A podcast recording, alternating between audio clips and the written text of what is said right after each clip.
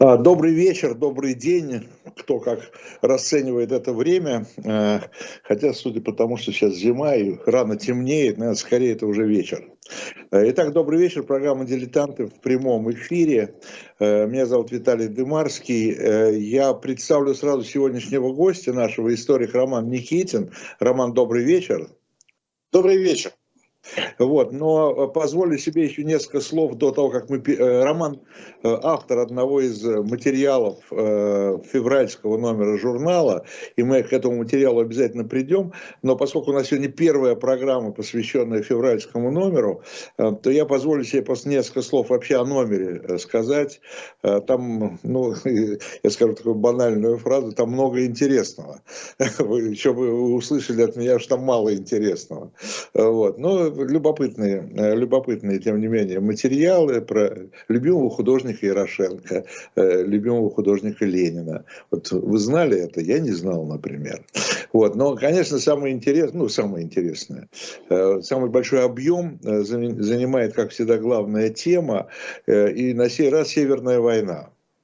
Э, Северная война. Э, вы знаете, очень интересное у меня такое наблюдение. Я случайно в одной из соцсетей, в одной из соцсетей э, наткнулся на нашу обложку. Ну, мы, естественно, через соцсети как-то продвигаем наши номера.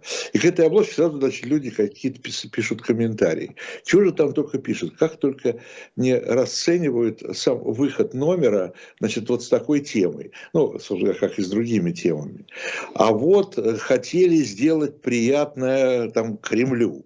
А вот хотели сделать неприятное Кремлю. А вот хотели так, хотели сяк. Слушайте, мы не занимаемся тем, что мы делаем приятно или неприятно. Да? Мы занимаемся тем, что э, ищем в истории, почему взяли за Северную войну, а до этого у нас была Корейская война, а до этого у нас была Зимняя война советско-финская, потому что э, сейчас тоже, ну, давайте говорить откровенно, идет война, да, и какие-то параллели, никогда ничего не повторяется, во-первых, но какие-то параллели, какие-то интересные вещи, перекликающиеся, они, конечно, привлекают внимание. Э, по поводу Северной войны вот достаточно почитать, ну, достаточно почитать, все это надо где-то найти, эту книжонку, ее еще надо понять, но мы в ней разобрались. Э, как бы сейчас сказали, главного совет, советника, дипломатического советника императора Петра Шафирова. Вот он написал очень подробно про Северную войну, он, собственно говоря, все расписал. И, и вдруг мы слышим аргументы, э, которые, э, читаем, вернее, аргументы, которые мы слышим и сегодня. Не, несправедливые договоры, Э, мы не, возра... мы не э, завоевываем территорию, возвращаем территории и так далее, и так далее. То есть все, что мы слышим сегодня очень часто, уже много раз звучало в истории. И поэтому нам кажется, что это просто нужно напоминать, чтобы, а уж выводы вы делаете сами, кому там приятно, кому неприятно, это не наша, э, не наша задача. Поэтому какое-то такое странное восприятие. Вот, но в этом, так что в этом номере довольно подробно про Северную войну, ну, мне кажется, интересно. Э, в этом номере много еще других интересных материалов э, о свободе слова при Наполеоне, э, например, а что там еще у нас, я сейчас на вскидку такое пытаюсь вспомнить, вот про любимого художника Ленина. Ну, давайте не будем, дальше я вас просто заинтригую. Покупайте, берите февральский номер журнала, и э, вы сами увидите, что там еще есть материалы, которые э, стоит э, которые стоит почитать. Там почти, почти детективная история с японским консулом в Москве предвоенные годы, которого там обвинили в убийстве, и черт что там, какая-то сумасшедшая совершенно история, не такая не, не традиционная, не типичная для Э, для дипломата, тем более японского. Переходим к Роману Никитину и к его, э, к его э, статье, посвященной, вот я сейчас скажу, Сергею Шпигельглазу. Шпигельглазу. Господи, я выговорить даже не могу. Шпигель, Шпигельглазу. Мне интересно очень, но мы не можем, к сожалению, проводить голосования, да, проводить опросы в нашем эфире. Но мне интересно, для кого это знакомая, для кого незнакомая фамилия. Человек, конечно, ну, я бы сказал, такой легендарный. Когда мы говорим легендарный, это не обязательно со знаком плюс. Это человек, вошедший в легенды. И человек, которого называли инквизитор Сталина Э, и человек, который э, руководил боевыми группами, на счету которых немало дел Э, по линии там, НКВД, ЧК и так далее и тому подобное. И э, появились новые факты, и Роман Никитин, которого я вам уже представлял, он не первый раз выступает в нашем журнале, я надеюсь, что еще и в дальнейшем будет со своими расследованиями выступать, э, написал для нас вот эту вот статью, где рассказывается о Сергее Шпигельглазе и в том числе каких-то новых фактов, о новых фактах, которые там Э, ему удалось обнаружить. Роман, я даже не знаю, с чего начать, но э, Знаете, я продолжу вашу мысль, Виталий, если вы позволите, продолжу вашу мысль, потому да. что Сергей Михайлович Пигельглаз это вот как раз человек, э, который настолько делал приятно Кремлю формата 1937 года, как никто не делал. Но через некоторое время Э, скоротечная, Кремль решил, что Сергей Михайлович делал ему недостаточно приятно. Отсюда и горькая судьба. А вообще, э, возвращаясь к вашим словам, даже не знаю, на кого сослаться, пожалуй, сошлюсь на э, Никиту Соколова, если мне память не изменяет. Правда, скажут то, что он историк Ельцин-центра, и это неприятно. Он говорил следующие вещи, то, что эм, вообще задача исторической науки – это не сделать кому-то приятно или не сделать неприятно, приятно, хорошо это или плохо, а определить, имело ли место то или иное событие в истории или не имело. И вот э, на этом кропотливом пути, э, да, действительно, были выявлены э, некоторые факты, доселе неизвестные, э, связанные, в частности, с похищением генерала Миллера и с биографией Сергея Михайловича Шпигельглаза. Ну да. Ну, собственно говоря, это убийство генерала Миллера, это, наверное, такое самое известное, да, из э, дел, которые э, он провернул. А, хочу уточнить, э, это сложно назвать убийством, это все-таки похищение. Похищение, а, да. Конечно, похищение. Да. То, что с ним дальше случилось после пребывания во внутренней тюрьме Лубянки это приведение приговора в исполнение, которого, кстати, никто не видел. Потому что э, хочу озвучить вот какую эксклюзивную информацию. Э, не далее, как в конце прошлого года искали следы дела генерала Миллера в архиве, да, э, проводили поиск, э, ничего подобного не обнаружено. В не архиве, никак. В архиве, э, Роман, в архиве ФСБ. Да, да. Не найден никак Миллер Евгений Карлович, э, не подтверждена информация о его пребывании э, как Иванова Петра Васильевича. Вот та картинка, фотография, которая в Википедии размещена была, э, где Миллер с его знаменитыми усами, сдвинутым на бок галстуком, э, очень сложно понять, не зная источник этой фотографии.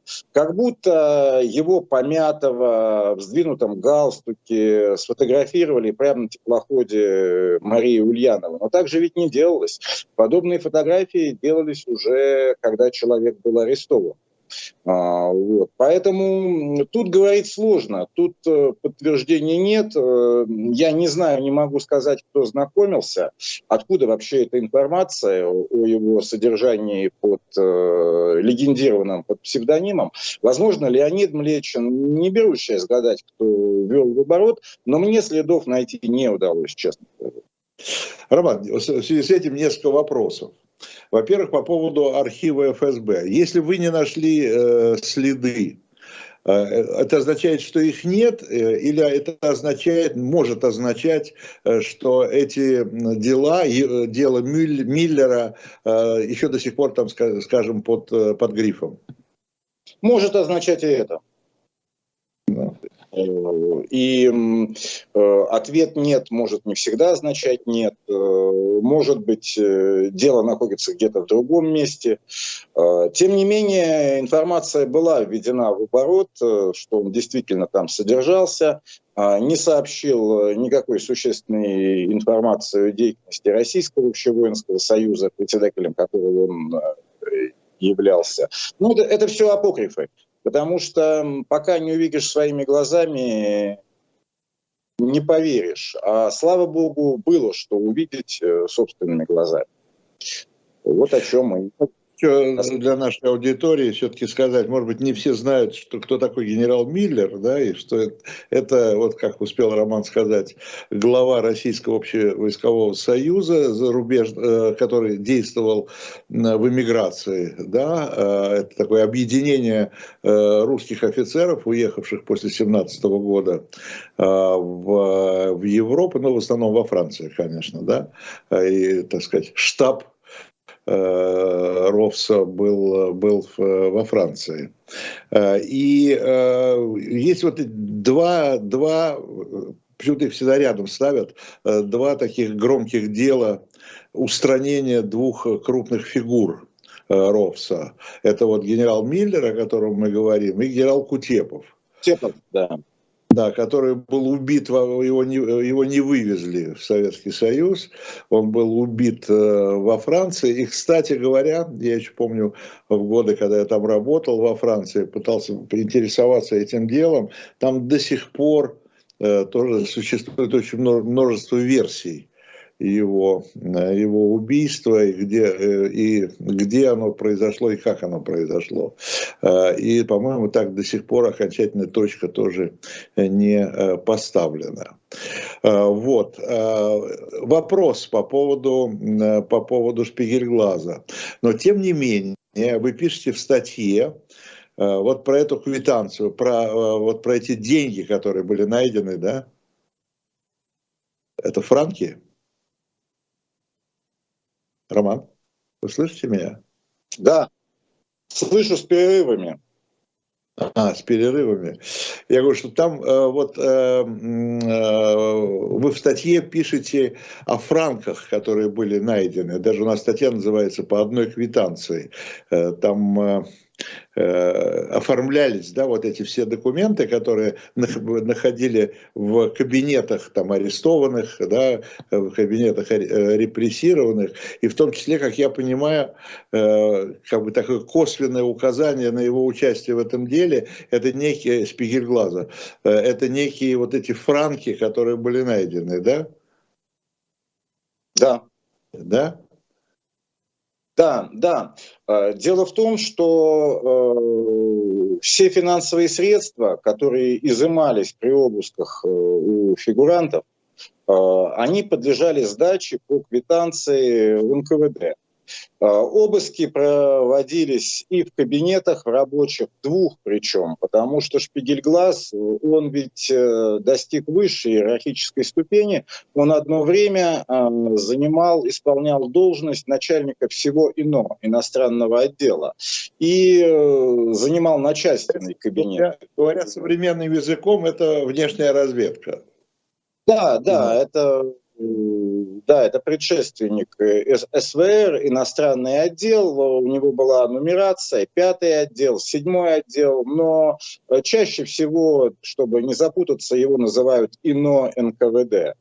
А, причем отдел был реликтовый, э, действительно, правы те публицисты, которые называют личный состав штучными людьми, реликтовость его еще состояла в том, что он мало трансформировался еще с 20-х годов, еще со времен э, Мейера, Трелиссера, впоследствии э, Артура Артузова, когда он руководил иностранным отделом, э, Абрама Слуцкого, э, в тот момент, когда вокруг уже все кипело и клокотало, и большая чистка шла полным ходом.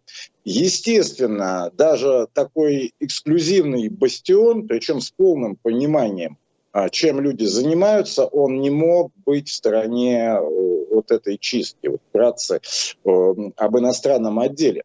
Вот, но э, я ушел от ответа на вопрос. Шпигельглаз он э, достиг э, наивысшей ступени в карьерной лестнице, у него была прекрасная номенклатурная жизнь, квартира в доме на набережной, где он был арестован, была еще дача в Серебряном Пару, на тогдашней Рублевке.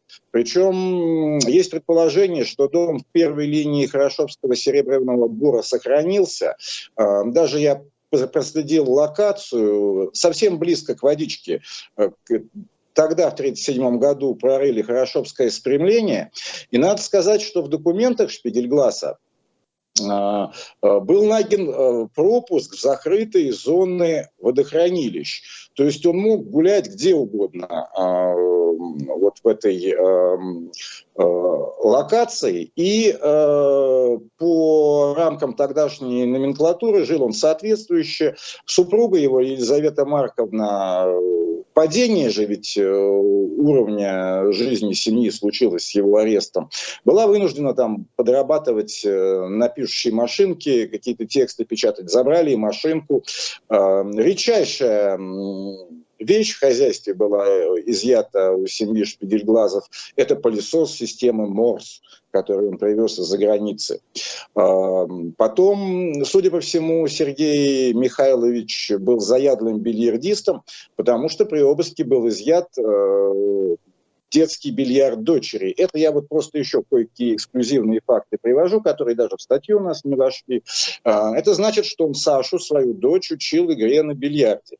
А, ну и другие разные вещи, которые тогда были в цене, которые свидетельствовали о достатке. Тогда же одевались в ателье, ткани хорошие были изъяты. И вот Елизавета Марковна э, сказала то, что того, э, что она зарабатывает, машиночки не хватает на проживание, и просила НКВД вернуть э, вот эти вот все вещи. И денег у него было французских франков, 300 э, франков, они были слиты с теми деньгами, которые были изъяты из кабинета э, даже не его, а его шефа Зельмана Пассова тогдашнего. Эти деньги сложили 300 плюс 400, 700 и действительно провели по одной квитанции. А, по одной из моих версий, 400 э, франков, которые изъяли из свертка в кабинете Зельмана Пассова, а, они могли принадлежать генералу Миллеру. Но сейчас я не очень уверен, потому что есть сведения, что бумажник – уходя а, навстречу с советскими агентами, причем он предполагал, что это советские агенты, а, бумажник а, с малым числом денег он оставил в штаб-квартире РОПС, равно как и пальто, эм, и э, другие вещи. Там он хотел внучку отправлять в Белград, э, э, плацкарты оставил. А, у меня такое впечатление, сегодня вот пришел к такой мысли, что генерал Миллер был готов ко всему. А, учитывая этикет, учитывая взаимоотношения в белой офицерской среде, а, рискну предположить, что генерал Миллер провел блестящую контрразведывательную операцию, заведомо зная, куда и навстречу с кем он идет. Он выступил как э, настоящий представитель белой контрразведки, которая называлась внутренней линией. И если бы не его записка, где он упоминает о Скоблене, да, о своем заместителе, который был завербован вместе с э, Курским Соловьем, своей женой Плевицкой э, НКВД, э, если бы это не эта записка, то ну, Скоблин стал бы главой Российского общевоинского союза, и НКВД имела бы белогвардейской верхушке своего человека.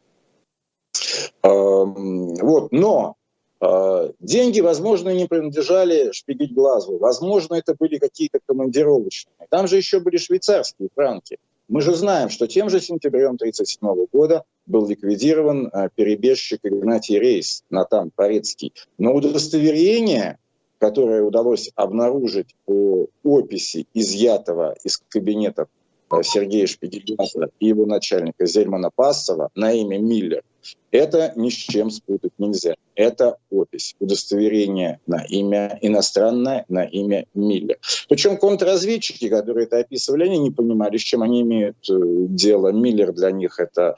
Но зато Павел Судоплатов, который присутствовал при каждом обыске, он понимал прекрасно. И э, бог с ними, с деньгами, это все шло по квитанции, но все документальные значимые вещи, они э, по описи сразу же препровождались на стол замначальника тогдашнего ГУГБ Берии Всеволода Меркулова. Э, напомню, что Ежов еще у власти, он еще возглавляет НКВД, но ему оставался всего лишь месяц. Берия сильно под него копал, и в конце ноября Ежов уже не будет возглавлять НКВД. То есть всем заправлял уже Берия. И он потихоньку начинал зачистку всех ежовцев. А Шпигельглаз был ежовским человеком? Нет, Шпигельглаз был даже не ежовским человеком, он был даже не егодинским человеком, а он был э, человеком еще Вацлава Минжинского, а, потому что в иностранном отделе он оказался довольно рано.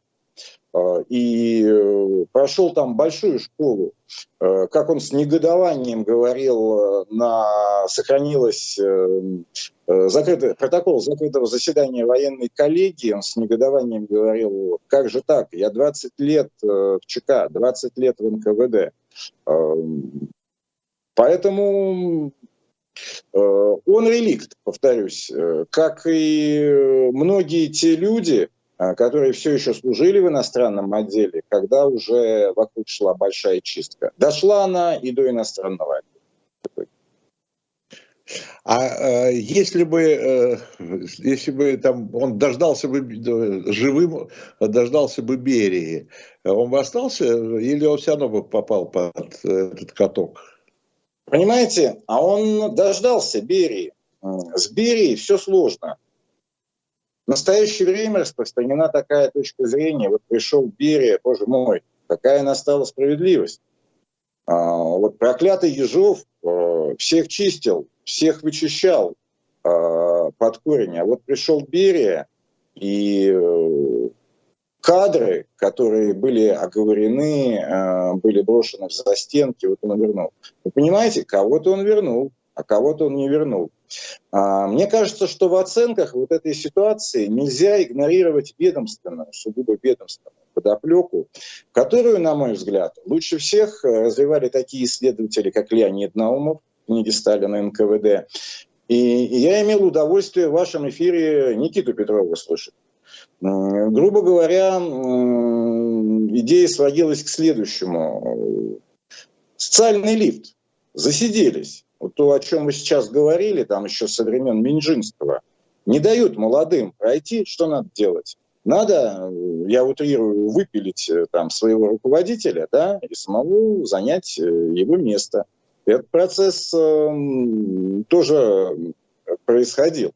Вот, и он в полной мере и коснулся старых кадров. Роман, такой вопрос. Э, у меня сразу несколько вопросов. Ну, давайте про Спигельглаза, про его, про его карьеру. И у меня вопрос такой более общий. Э, смотрите, когда мы говорим об армии после 17 года, э, там очень интересная вещь, можно по спискам посмотреть, оказывается, большинство, подчеркиваю, большинство, там все в процентах подсчитано, офицеров генштаба еще царской армии, ну и армии, той армии, которая была между февралем и, и, и, и октябрем, да, э, они стали работать на большевиков. Ну, то есть остались, остались верны власти, какой бы она ни была. А вот что касается ЧК, ну, сначала ЧК, потом, который стал НКВД, там ВКПУ и так далее, там был какой-то процент старых кадров? Или это все молодые волки, которые после 17 года э, вот, э, бросились в эту оперативную работу? Э, старые кадры, они привлекались, но они не находились на ключевых постах. Э, там были пламенные революционеры, и вот, кстати, чтобы надолго не отвлекаться, переходя к Шпигельглазу, он как раз не относился к числу пламенных революционеров, э, как вот я и указываю в статье. Да, он, эм, да, он мне показался достаточно прагматичным человеком, потому что сохранились дореволюционные документы с ним связанные, и они дают э, массу информации. Жизнь Шпигельглаза началась как загадка, и закончилась она как загадка. Достаточно сказать, что у него две справки о расстреле с разными датами. А что касается его рождения, э, то э, Соломон, таково его настоящее имя, Мойшевич, Менделевич, Шпигельглаз, ну, с моей точки зрения, он себе годок-то убавил.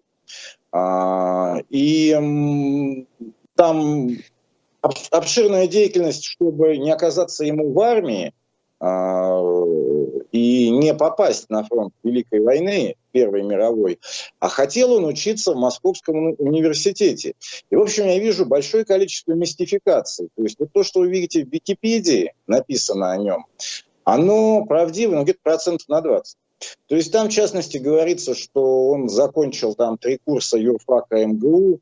А, есть совершенно однозначные документы, которые говорят о том, что его реальное училище, Варшавское, оно а, было эвакуировано, поскольку кайзеровские немцы взяли Варшаву, оно было эвакуировано в Москву, и э, э, вот именно из-за этого факта и карьера Сергея Соломона Шпигельглаза, она в Москве и продолжилась. И он сразу почти оказался в центральном аппарате э, молодых органов безопасности Республики рабочих и крестьян. Причем начал там службу по финансовой линии. Понятно. Вы меня сейчас слышите? Да, я вас, я вас слышу, слышу, но не вижу. А, у него папа был бухгалтер, возможно, это сыграло а, роль. Но он даже членом партии не был. А, он а, все-таки, э, видимо, попал под мобилизацию, но, по крайней мере, есть сведения о его службе э, временному правительству, что ему впоследствии э, отменили. Э, слышно меня, да? Да-да-да, все нормально. Да. А, и э, сам он о себе пишет. Служба в Красной гвардии. А, в Красной гвардии был военный э, контроль, а в ВЧК военный отдел. Их слили а, в период гражданской войны. И так появился вот тот самый особый отдел. А, то, что Шпигельгласа относят к чистым а, разведчикам, это тоже неправда, потому что у нас же еще есть замечательный материал про колчаковскую декабристку. Я совершенно случайно, значит, расследуя, обращаясь к расстрельным спискам так называемым Яузской больницы, а, увидел там а, колчаковских офицеров, они там единственные в этом списке, и решил посмотреть дело. Каково же было мое удивление, когда я увидел Сергея Михайловича Шпигельглаза в роли следователя этого дела. А по всем википедийным данным он должен налаживать работу монгольских спецслужб. А он сидит в Москве, а, причем следователь очень цепкий, очень жесткий. Он не давал белогвардейцам свидания с их женами, а, но в то же время э, у этих самых жен выуживал э, нужные для следствия данные. А, поэтому сложно вообще отнести э, однозначно говорить о чекистских кадрах, потому что сегодня партия и руководство скажет, ты пограничник, завтра ты там следователь. И у Шпигельглаза тоже Генкин Зиновий, он был, ну, вчерашний особист. Его перевели в центральный аппарат, и он стал первым следователем, когда уже вот в 1938 году, 2 ноября... Стал... А когда он стал, когда он стал членом партии? В 21 году.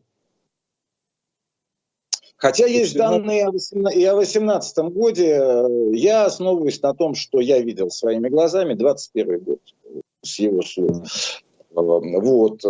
И э, при всем при этом э, он же был близок э, с Кедровым. А, чей сын а, считался лучшим следователем иностранного отдела НКВД, потому что надо отметить, ввиду сугубой секретности отдела, они, по-моему, в 1932 году постановлением получили право сами себя расследовать, понимаете? То есть э, вообще это это трагедия на самом деле. Не приведи Господь ни в каком коллективе, особенно вот в таком. Смотрите, чтобы пример привести. Вот Теодор Малли, резидент Кембриджской пятерки, знаете, кто вел по нему следствие? Зарубин. Легендарный советский разведчик, который пережил все чистки. Подпись, подпись личная стоит Зарубина. И, естественно, 1937 год, все враги народа, обвинительное заключение. Наступает 56 год. Все те, ровно все те же люди, которые там вот, подписывали такие заключения, говорят, честнейший человек. А по-другому не выжить. Мы не можем осуждать. Ну да. Эти, Нет, эти, ну вообще... Потому что из, да, из 450 сотрудников закордонного аппарата а, и ну, центра, э, из них 275 в тот период э, отправились в мир иной благодаря этим чисткам. Вот так вот. Вот. Кстати, к вашему вопросу, Шпигельглаз мог бы выжить, э, мог бы выжить, но э, вот я упустил мысли по поводу вот Бериевской реабилитации. Вы знаете, кадры своего предшественника Ежова и сохранившиеся с егодинских времен, с времен Минжинского, как шпигель глаз кадры, Лаврентий Павлович выпиливал безжалостно. Вот. Другое дело, что Судоплатов, который ходатайствовал за кадры иностранного отдела, понимая то, что это действительно штучные люди, у него период опалы был краткий, и он пытался, кого-то удалось спасти, а, таких людей, как Айтингон, Серебрянский. Вот Шпигельглаза не удалось. Хотя, где учился Судоплатов, Гильглаз преподавал, грубо говоря, школа особого назначения. Вот.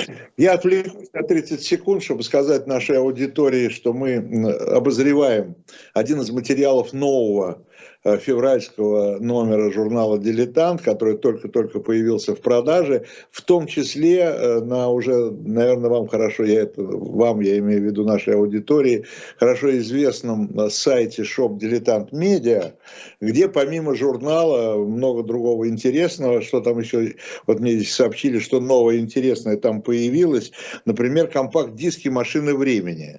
Вот. Но не просто компакт-диски «Машина времени», а там, значит, как-то наугад э, в каждую покупку будет вложена открытка от Андрея Макаревича, значит, с его, видимо, рисуночком.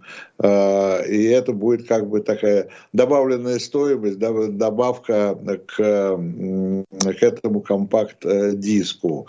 Вот передо мной еще книга Дэна Джонса «Силы и престолы. Новая история средних веков». Очень разнообразно, но это все э, история. Ну и еще раз повторю, и февральский номер журнала «Дилетант», если вы его не увидели где-то в продаже в киосках, то милости просим на сайт, вы там всегда его э, найдете. И прежние номера, и э, такие пакеты номеров э, с более-не-менее подобранной по одной теме. Ну, в общем, э, загляните, э, не пожалеете. Э, возвращаясь, возвращаясь к Шпигель-Глазу. Ну хорошо, он, значит, такой инквизитор Сталина, выдающийся, выдающийся, значит, разведчик, выдающийся следователь, все, везде выдающийся. Но вот мы знаем про дело Миллера и, и, и то там и многие вопросы. Что еще на его боевом счету из известного? Э, из известного это ликвидация перебежчика Игнатия Рейса под Лозанной, который э, ему не, сложно было найти каких-то еще политических союзников, э, став невозвращенцем, кроме троцкистов, который написал открытое письмо Сталину, потому что он вообще был из коминтерновцев, потому что ну, есть три единства разведки, оно уже официально признано. Это раньше считалось то, что есть вот разведупр, разведка Красной Армии, есть иностранное отдел НКВД, была еще и третья разведывательная служба, а, это э, Коминтерновский э, отдел э, соответствующий, да, который вот занимался тайными операциями, включая изготовление документов и так далее. И все это существовало в симбиозе. Так вот,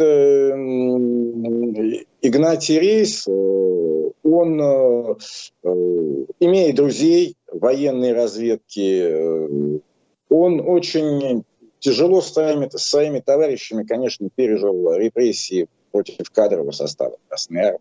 Это буквально его всколыхнуло, он этого не выдержал, он понял то, что в стране происходит что-то не то, и он решил выйти из дела, будем так говорить, э, э, прервать связи все с советской разведкой и выступить против э, Сталина открыто. Его выманили, с помощью Гертруды Шильбах, старого агента НКВД, выманили на встречу под Лозанной, где он был э, ликвидирован.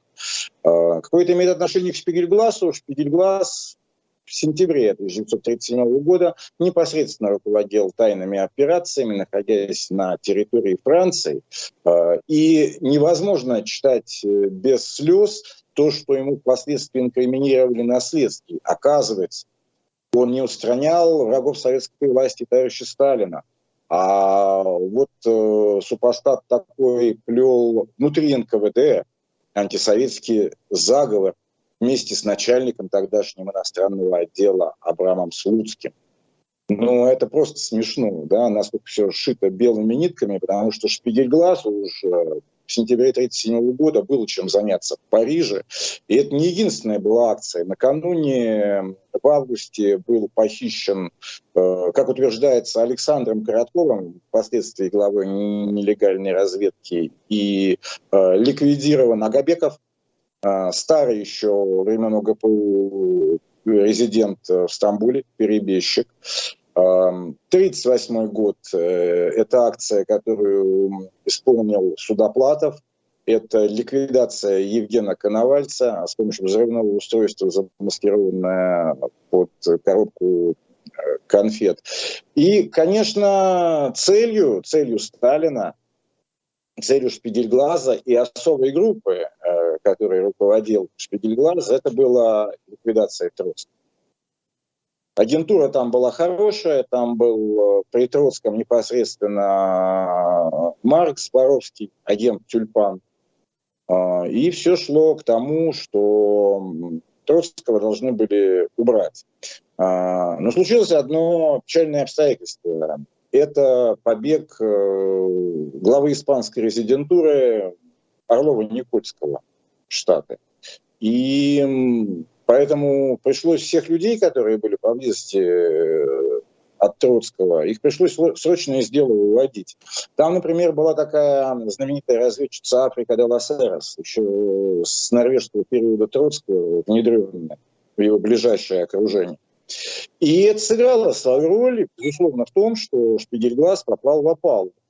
То есть таким образом э, его, в общем, как бы наивысшей точкой Э, в карьере на Ниве вот таких вот тайных дел, литерных операций, это, конечно, похищение генерала Ниве. Вот. А, забыл еще упомянуть э, похищение части архива Троцкого. А, вот. Но а, надо понимать а, то, что особая группа, а, которую он руководил, она как бы не совсем а, иностранный отдел. А, потому что любопытно было бы увидеть, но утверждается то, что э, она регулируется не письменными приказами, ее существование. Они знали крайне, знал крайне ограниченный круг лиц, единицы буквально, в том числе и в иностранном отделе. То есть фактически э, она особая группа была при наркоме, э, Ежов знал, конечно, э, но это был вот инструмент для деликатных операций, для ликвидаций, для похищений, для похищений вот, э, архива таких вещей, как э, архивы Троцкого. То есть это не совсем э, разведывательная деятельность, потому что а, как говорил советский легендарный разведчик Вартанян, разведка заканчивается там, где пистолеты остаются. А вот в истории с Пегельгласом они зачастую доставались. Вот, если, если вспомнить про Игнатия Рейса. Вот. А, э, ну, все помнят, э, все, такая самая нашумевшая, наверное, книга воспоминаний Судоплатов, да? Э, да. А они были знакомы, наверное, да, естественно, с Судоплатовым? Или это все-таки более ранний период? Да, конечно, они были, э, были знакомы. Ну, ну, безусловно. Э, спасибо, кстати, за хороший вопрос. Ведь Судоплатов в звании капитана он присутствовал при всех обысках в кабинете Шпигельглаза. Он уже носил звание капитана, он э, уже участвовал э, в литерной операции по устранению главы украинских националистов Евгена Коновальца. Э, он уже не то что являлся перспективным, он уже работал, что называется, по полной программе. И он как э, я смею предположить, пытался вытащить шпигель глаза. А, потому что на существование особых групп э, указывают некие документальные данные, которые э, я видел. Шпигель глаза был шанс уцелеть в Иберии. Как вы правильно спрогнозировали, и пытался его вытащить, я думаю, сам Судоплатов, потому что, ну, понимание было все-таки, а как мы, ну что, мы что, мы что останемся э, без разведки?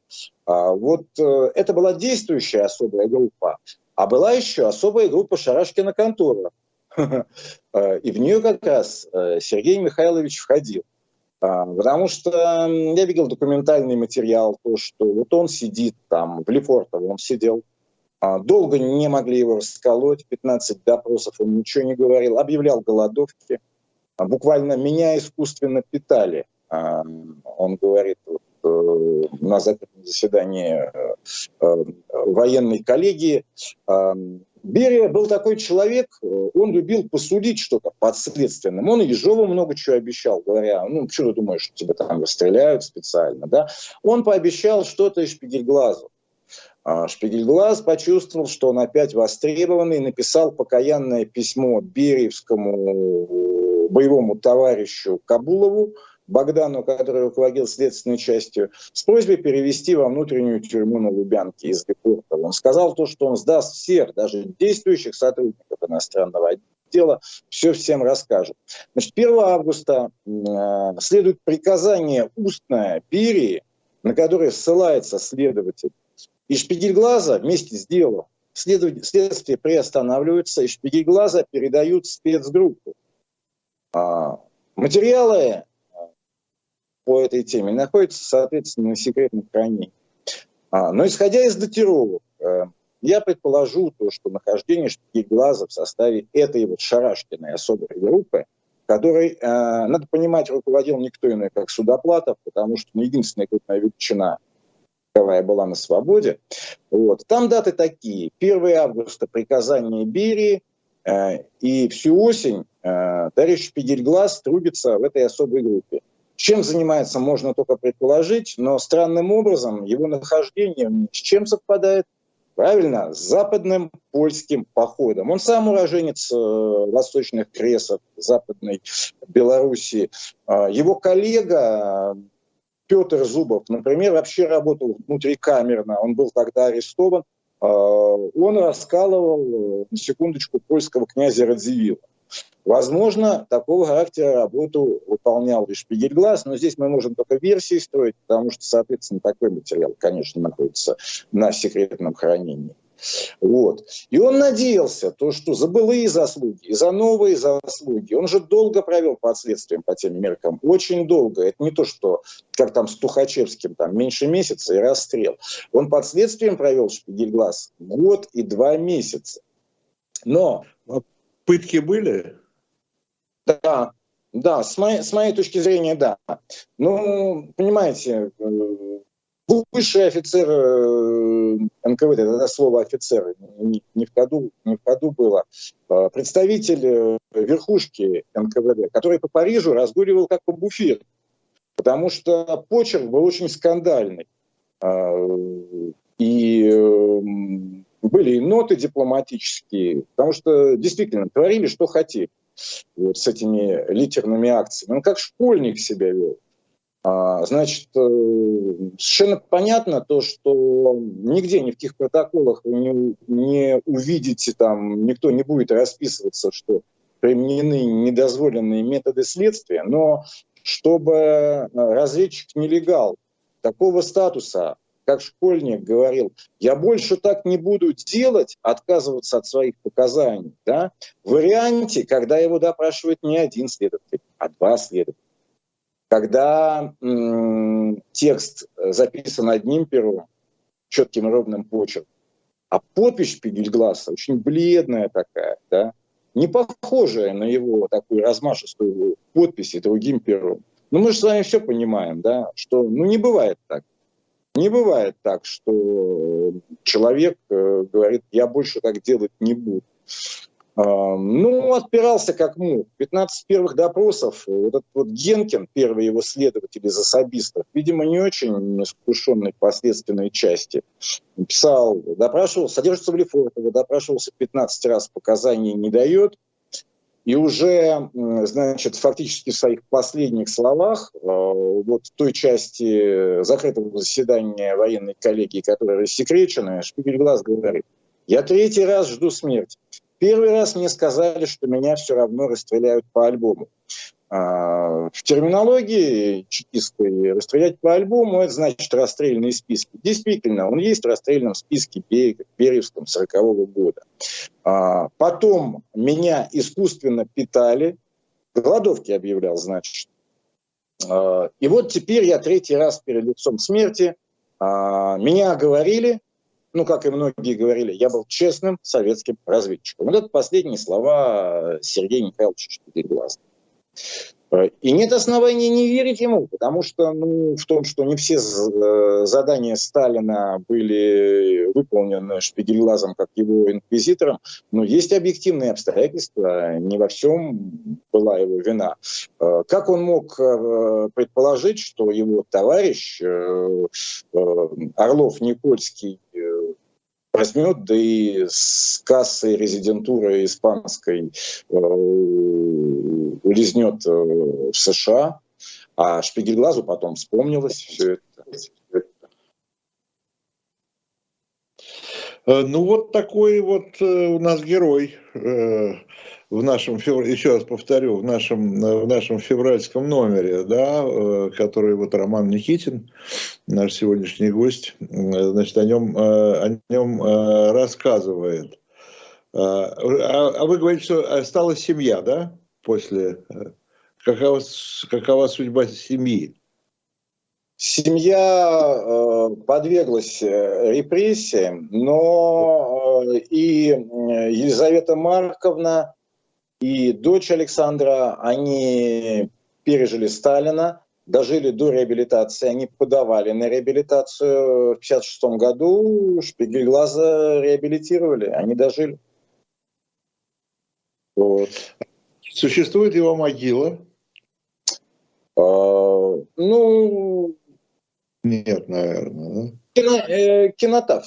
Кинотав, э, не помню, да, где был тогда Колумбарий, где вот репрессированный. Донской, Донской монастырь, по-моему, да, Донской кладбище, память не, не изменяет.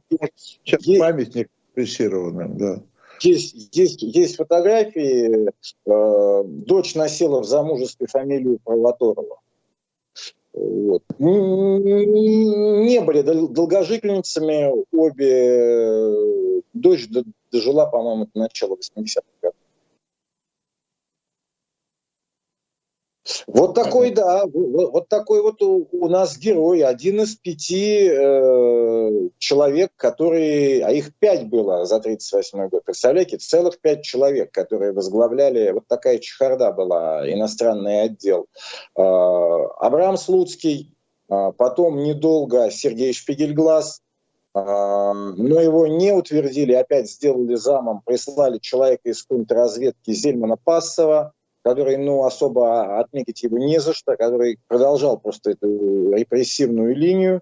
А, потом а, Судоплатов присутствовал при обысках уже должности временно исполняющего начальника иностранного отдела, это четвертый. И пятый – это Деканозов, это уже бериевский человек, который, ну, совершенно чужой этой разведки человек. И уже потом появился Павел Фитер. А, кстати, я не знаю, смотрели вы или нет э, сериал «Начальник разведки». Там Шпигельглаз совершенно на себя не похож, но играет его, играет очень хорошо, на мой взгляд, Карен Бадалов, который Эфрона играл э, в сериале Михаила Казакова «Очарование зла». Mm-hmm. Вот э, у, значит, э, в, в сериале «Фитин», начальник разведки, э, он играет э, Сергея Шпигельглаза, вернее, собирательный образ, потому что ну, там героя зовут не Шпигельглаз. Не, ну, понятно, что фильм остается фильмом, а все-таки там много художественного вымысла, и это нормально. Потому что, конечно, требовать, требовать документальности от художественного фильма нельзя. Да? Там какая-то должна быть степень обобщения, степень фантазии, в конце концов, авторской. Да? На, это, на это э, все имеют право. Но не имеют права историки, расследователи, как наш сегодняшний гость Роман Никитин, историк спецслужб, можно сказать, потому что не первый раз у нас выступает в журнале именно по Э, по новым фактам в истории, в истории спецслужб. Я помню ваши материалы по убийству Кирова мы печатали, да? Э, вот. И скажу по секрету, интригуя, не говоря о чем, но у нас лежит еще один материал уже э, Романа Никитина, так что скоро, ну не в следующем, но где-то через номер, наверное, появится еще одно Э, еще одно расследование. Не будем говорить о, о ком и о чем. Пусть, пусть люди э, будут, будут заинтригованы. Спасибо. журнала «Дилетант», да. Да, да, да.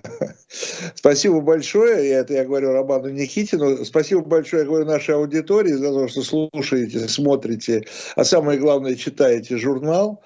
Продолжайте его читать. Э, да, мы знаем, что стало сложнее Э, поскольку все эти наши сети распространения в новых условиях, э, скажем так, дипломатично страдают, и не всегда это их вина, а их беда, ну и наша, соответственно, тоже. То есть журнал существует, э, спрос на него есть, но он не всегда может дойти Э, до, до рук э, тех людей, которые его хотят получить, просто в силу того, что большими сложностями, большими трудностями сталкиваются сети распространения. Это еще один аргумент в пользу интернет-рассылки, интернет-торговли. Э, так что еще раз призываю вас зайти на сайт shop и там вы найдете, еще раз повторю, и журнал, и разного рода историческую литературу. Э, программа «Дилетанты» прощается на неделю. Через неделю будем говорить о каких-то других материалах февральского номера. А сейчас еще раз уже в какой, который раз Роману Никитину. Э, меня зовут Виталий Дымарский, и до встречи через неделю. Всего доброго.